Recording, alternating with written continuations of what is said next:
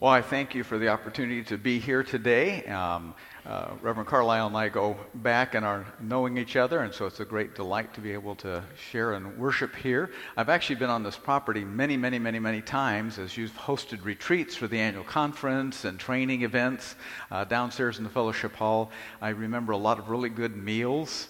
Uh, in fact, I always was excited when they said, "Oh, we're going to El Segundos," because I would be coming here for the, the meals, whatever else was taking place. So thank you for your over the years hospitality. Um, I'm going to dis- disappoint uh, our liturgists this morning because um, I'm not talking about Beelzebub at all, um, or Beelzebub, or any one of those other other bubs, uh, or Beetlejuice. Um, not aren't on the topic today.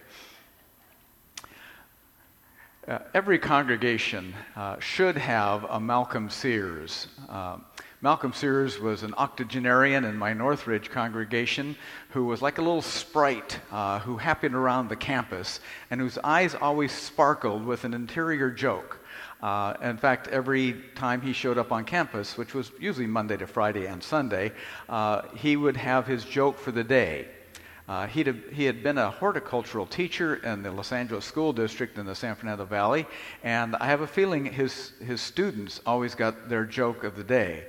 Uh, one of his favorites, and sometimes you'd hear a repeated patterns, uh, one of his favorites was, How many Methodists does it take to, to change a light bulb?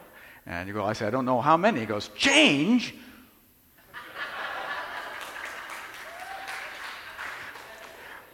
Malcolm resisted change, and so it was always fun because it was kind of a joke on himself, you know, a little bit of recognition that he was a little heels dug in. But uh, one of my favorites, uh, he would come and say, uh, Pastor Mark, uh, do, you, uh, do you know why uh, cemeteries are so popular? And I go, playing along, no, Malcolm, I, I don't know why cemeteries are so popular. And he says, because I don't either, but everybody's dying to get in. You've heard this one before? Yeah. That's Malcolm, uh, and he, he reflected that sense of uh, joy and humor and delight. Uh, but I, I took that, uh, that particular joke as I was reading through this passage and reflecting on its background that indeed there are people dying to get into this community of faith that Jesus has called us to, longing to be part of it, who stand outside the boundaries of that community, who exist just beyond the welcome of the existing community of faith. And it's happened throughout the course of the Christian community. The earliest challenge the church faced was whether to welcome in the Gentiles. They longed to be part of it, they were dying to get in, but the church wasn't sure that its existing boundary between Judaism and Gentiles was, was part of Jesus' world. And they had to reflect do we welcome these people or not? Forward you know, 1800 years or 1700 years, the church is still, was still wrestling with whether African people, black people, could be a part of the church. The African, Africans who had been brought uh, to slavery in the United States had heard about Jesus, had heard the stories of liberation of Moses, had heard of this crossing over to the other side. They wanted, they longed to be in that community, to experience that grace. And yet the church, for centuries, wrestled with where was the boundary? Do we allow them in? And it eventually divided the Methodist Church and the Presbyterians and the Lutherans, north and south, from one another because they couldn't discern together where the boundary line was. And so with women. Now, women had been a part of the church, obviously, but not a full part of the church. And every one of my congregations, and I serve five different congregations, uh, the, on United Methodist Women's Sunday, there would be some woman who come up, would come up to me and say, You know, I, I just want to be an usher because I wasn't allowed to be an usher when I was growing up. I just want to read Scripture because I wasn't allowed in my church to read Scripture and worship. It always boggled my mind. It was the source of the evolution of the Women's Service Guild, uh, the Wesleyan Service Guild, the uh, uh, WSCS, which were the predecessors to the United Methodist Women. They, they couldn't be involved in the mission that men were of the church, so they created their own mission world, their own mission field, their own way of being in mission in the world. And now the United Methodist Church is wrestling once again with its boundaries related to people whose uh, sexual orientation is different than our own. and they are wrestling, and it may split the church. Come, you may have heard about what's happening, and there will be a special general conference to discern how welcoming can the church be? How does it hold this line, or does it say, how do we extend the hospitality of Christ? A challenge facing the church. So, this longing and the boundaries and borders are still an issue in the life of the church.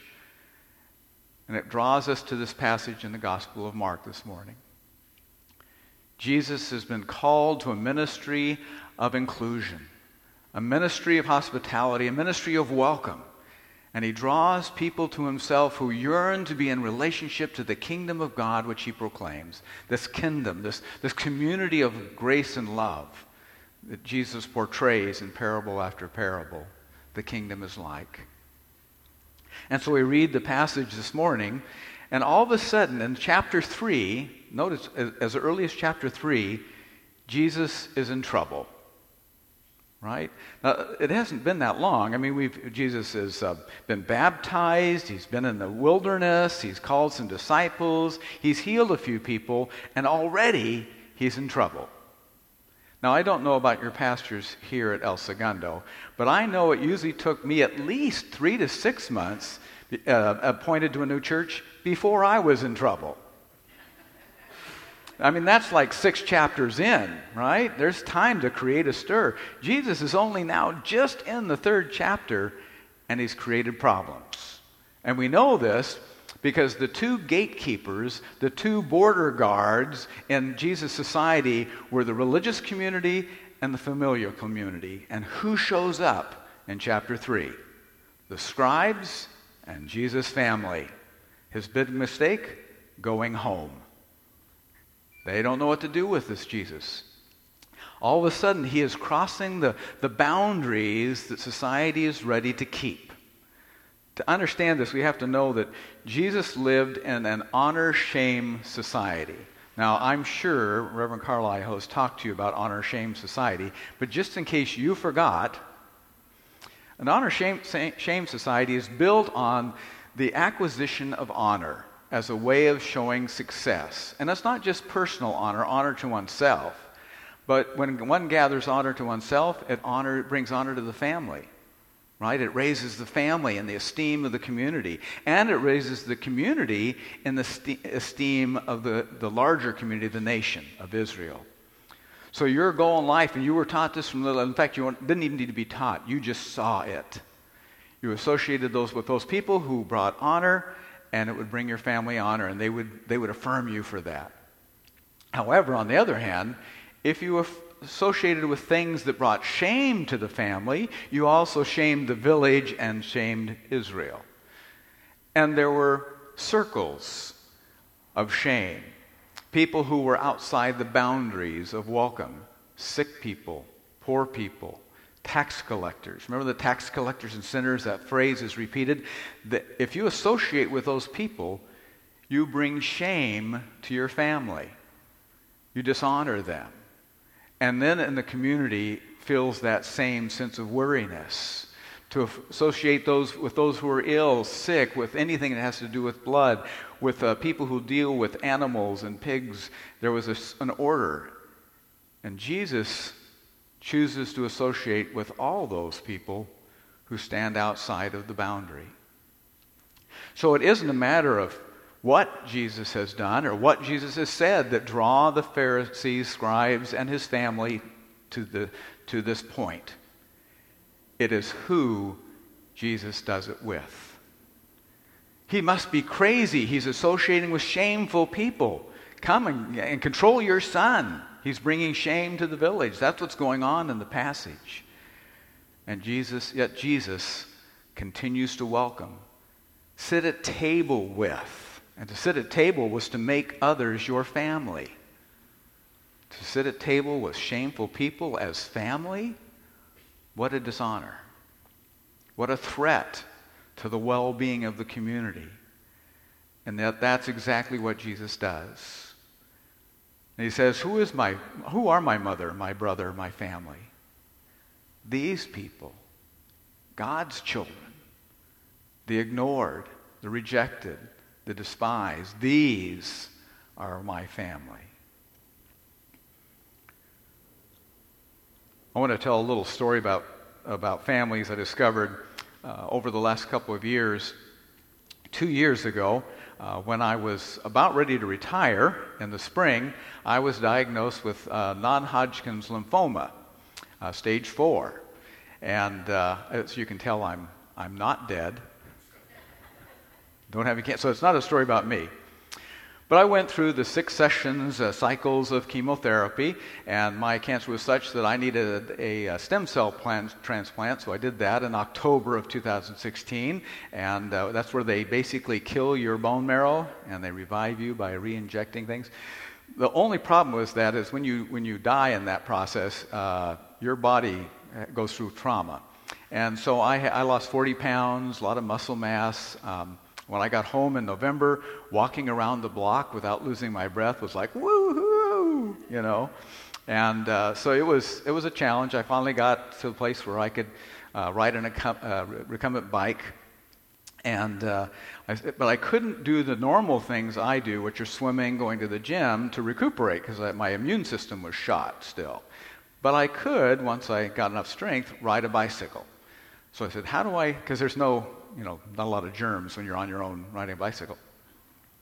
So, how do I keep this up? And I recalled that a few years before, I had seen this advertisement, I think on Facebook, of the most beautiful, America's great, most beautiful ride up around Lake Tahoe. I thought, well, that would be beautiful. And I looked it up. Well, I, I couldn't do the 100 mile bike. Uh, I couldn't ride two blocks, but I could, couldn't do the 100 mile, and I couldn't do the 72. But they offered a 35, and I said, in six months, I might be able to do that ride.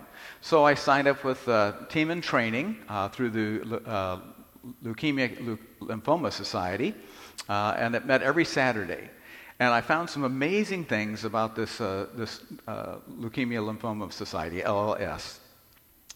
Team in Training does a really good job of staying focused on its mission, which is to cure blood cancer. That's its mission, three words cure blood cancer. And every time we would meet, they would have a a witness, a mission moment. We would call it a witness in church. Somebody speaking to how that had changed their lives and how they had gone through this.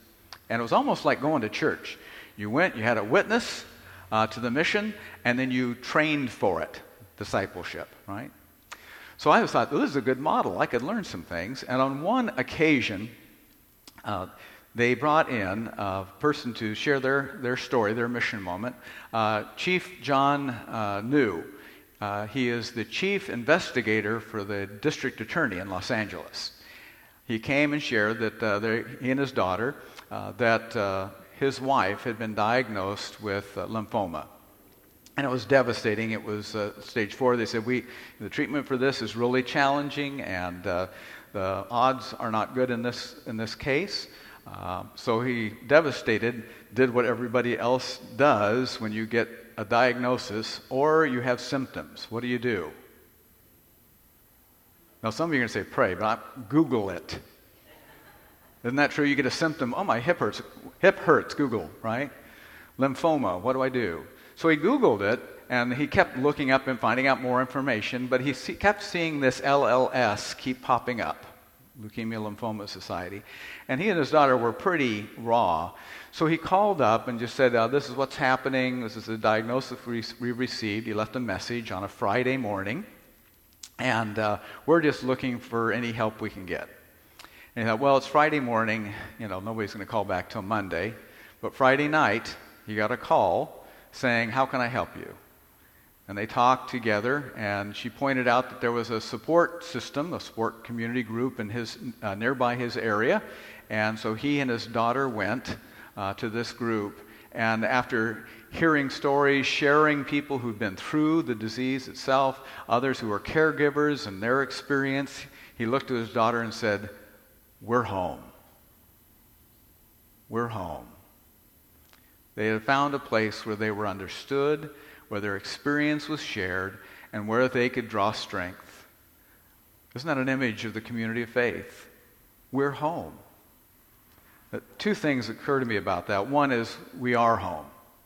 We have a home.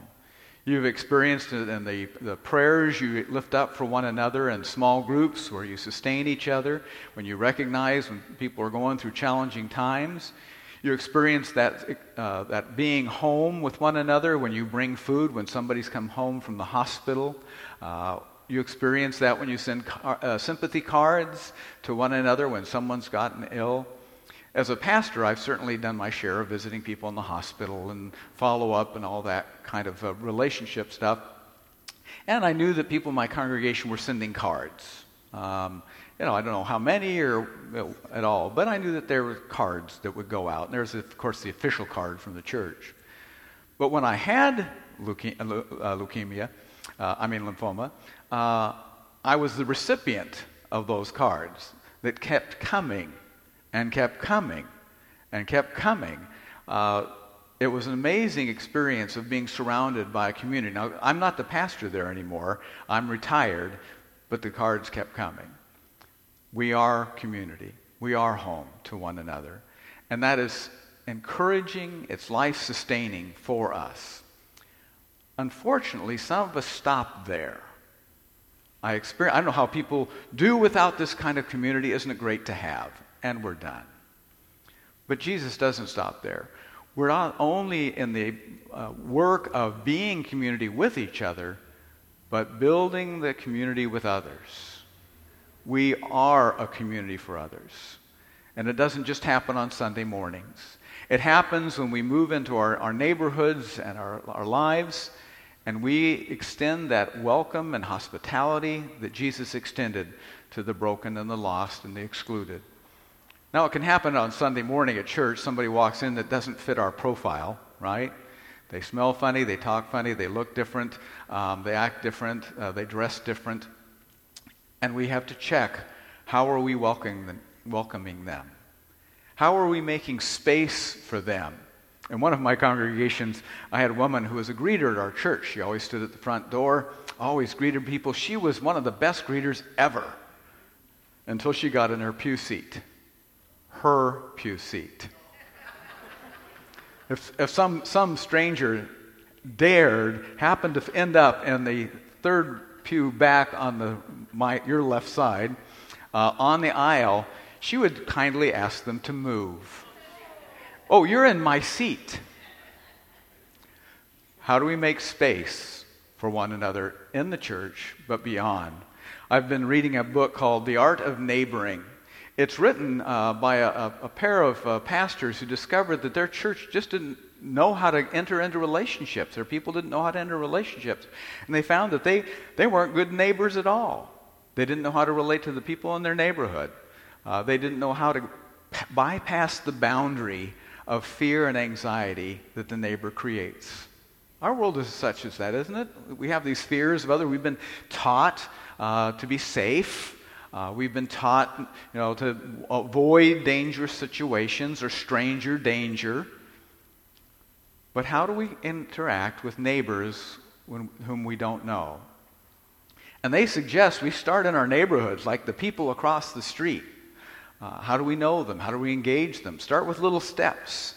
He tells a story of a young, a young girl in elementary school who walked across the street with her mother one day. They were exchanging with the, the neighbor they didn't know very well. But the mother was just saying to uh, her mother how her kids were really having a hard time in school. So the little girl took it on herself to walk over every afternoon and ask if she could help the kids in the household who were younger than her with their homework. That's neighboring, a very simple step but it begins to break down the barriers and build relationships. Uh, my wife Trish isn't here with me this morning. She's at her church. Um, but she, uh, she's really good at neighboring. She walks the neighborhood, and there isn't anybody that she doesn't can't know in like five seconds. We went to the movie theater two days ago, and she has hearing aids, and she used closed caption things. So she picked it up, as we were walking in, she noticed a, a person very like, similar appearance to her uh, who had hearing aids. And so they happened to bump into each other, and Tricia was holding her closed caption thing, and the woman inquired, They spent 10 minutes. Luckily, we were really early for the movie, or I wouldn't have been happy about this. But she spent 10 minutes in lovely conversation with this person, explaining it. I could see her at some distance. I, was, I didn't want to intrude on the conversation. But gestures, they were reaching out, they were touching each other, they were having a great old time. She was neighboring. It's just, you know, what she, she I'm, I'm amazed at that uh, ability, but also challenged by it. So I can now extend myself a little more, now that I'm retired, to my neighbors and figuring out who they are. This is the challenge we face because it's, in reflecting on this sermon, one of the suggestions was to have congregations look at how their bulletin welcomes people or how their facility welcomes people and what, what could be done about that. I thought that's, that's an, I, it's about church growth, but it's the most ridiculous invitation I'd ever heard because it is something somebody else gets to solve. The secretary fixes the bulletin, the janitor fixes the sign, whatever it is, it's something somebody else does. Jesus requires something of us to look at our interior boundaries, to look at the places we hold others out, and ask that question. So, for people who are different than us, who have a different sexual orientation, how do we look at the internal barriers we have and boundaries we have to be clear about them, to be open about them, to review them, to walk with Jesus and ask, is this the place we need to be extending hospitality? Let me finish the story of uh, Chief New. His, it turns out his wife needed a bone marrow transplant, which is a fairly challenging event, finding a match and a donor. There were no donors that matched in her family, so she went on the worldwide registry of bone marrow transplant uh, donors. Weeks went by as they waited to hear if somebody would, would respond, and eventually they got a call. We have a donor from a remote town in Germany. It was amazing to them and uh, a, a, real gift. And the young woman said, I'll, I'll, go to the hospital, I'll go through the procedure now. Uh, unfortunately, she was also uh, getting married in a couple of weeks. And her family said, convinced her to wait two weeks to get married first and then worry about the bone marrow. And they checked with the doctors, and the doctor said, no, that's, that's fine. Nothing's going to happen in two weeks. So she got married, but instead of a honeymoon, she went to the hospital, checked in, and had her bone marrow taken and transported. It was, uh, the procedure was done to the uh, chief New's wife, and it grafted well, and she began to recover. After a while, they thought, you know, we really want to thank this young woman from a remote village in Germany uh, who went through this for us. And so they uh, called, made arrangements to talk with her, and invited her to come to America, her and, and her husband, uh, to, so that they could say thank you. I said, Well, I can't fly now. I'm pregnant. So he said, Well, that doesn't stop us from coming to you. So they boarded a plane and went to Germany in this remote village and uh, met the family. And it was one of those extended families where everybody lived on the neighborhood block, you know, brother, sister, uncle, you know, they were all in the area. And on Sunday, everybody went to church. That's not true in every place in Germany, but in, in this little town, they all went to church. So they showed up, and amazingly enough, the worship service was being conducted in German. Who would know? So they were sitting there, kind of, you know, just enjoying the service and the music. And all of a sudden, as the pastor was speaking, uh, they heard their names mentioned. And John went, looked over at the, the young woman who spoke some English, and she said, Oh, he's lifting up that the people we've been praying for uh, through this process are here today with us. And he looked at his wife and They've been praying for us? And uh, so after the service, the pastor asked him to be at the door with them as people came out and hugged and said, you know, there couldn't be much other dialogue unless they spoke English. But they were just amazed at the prayers that had been going on for a year on their behalf. And they looked at each other, and John said, We're home. We're home here. Christ has broken down the dividing wall of hostility has opened up doors of love and grace that extend beyond the boundaries, that keep expanding to welcome God's children. May it be so for us that our hearts lay down our borders to welcome in God's children. Amen.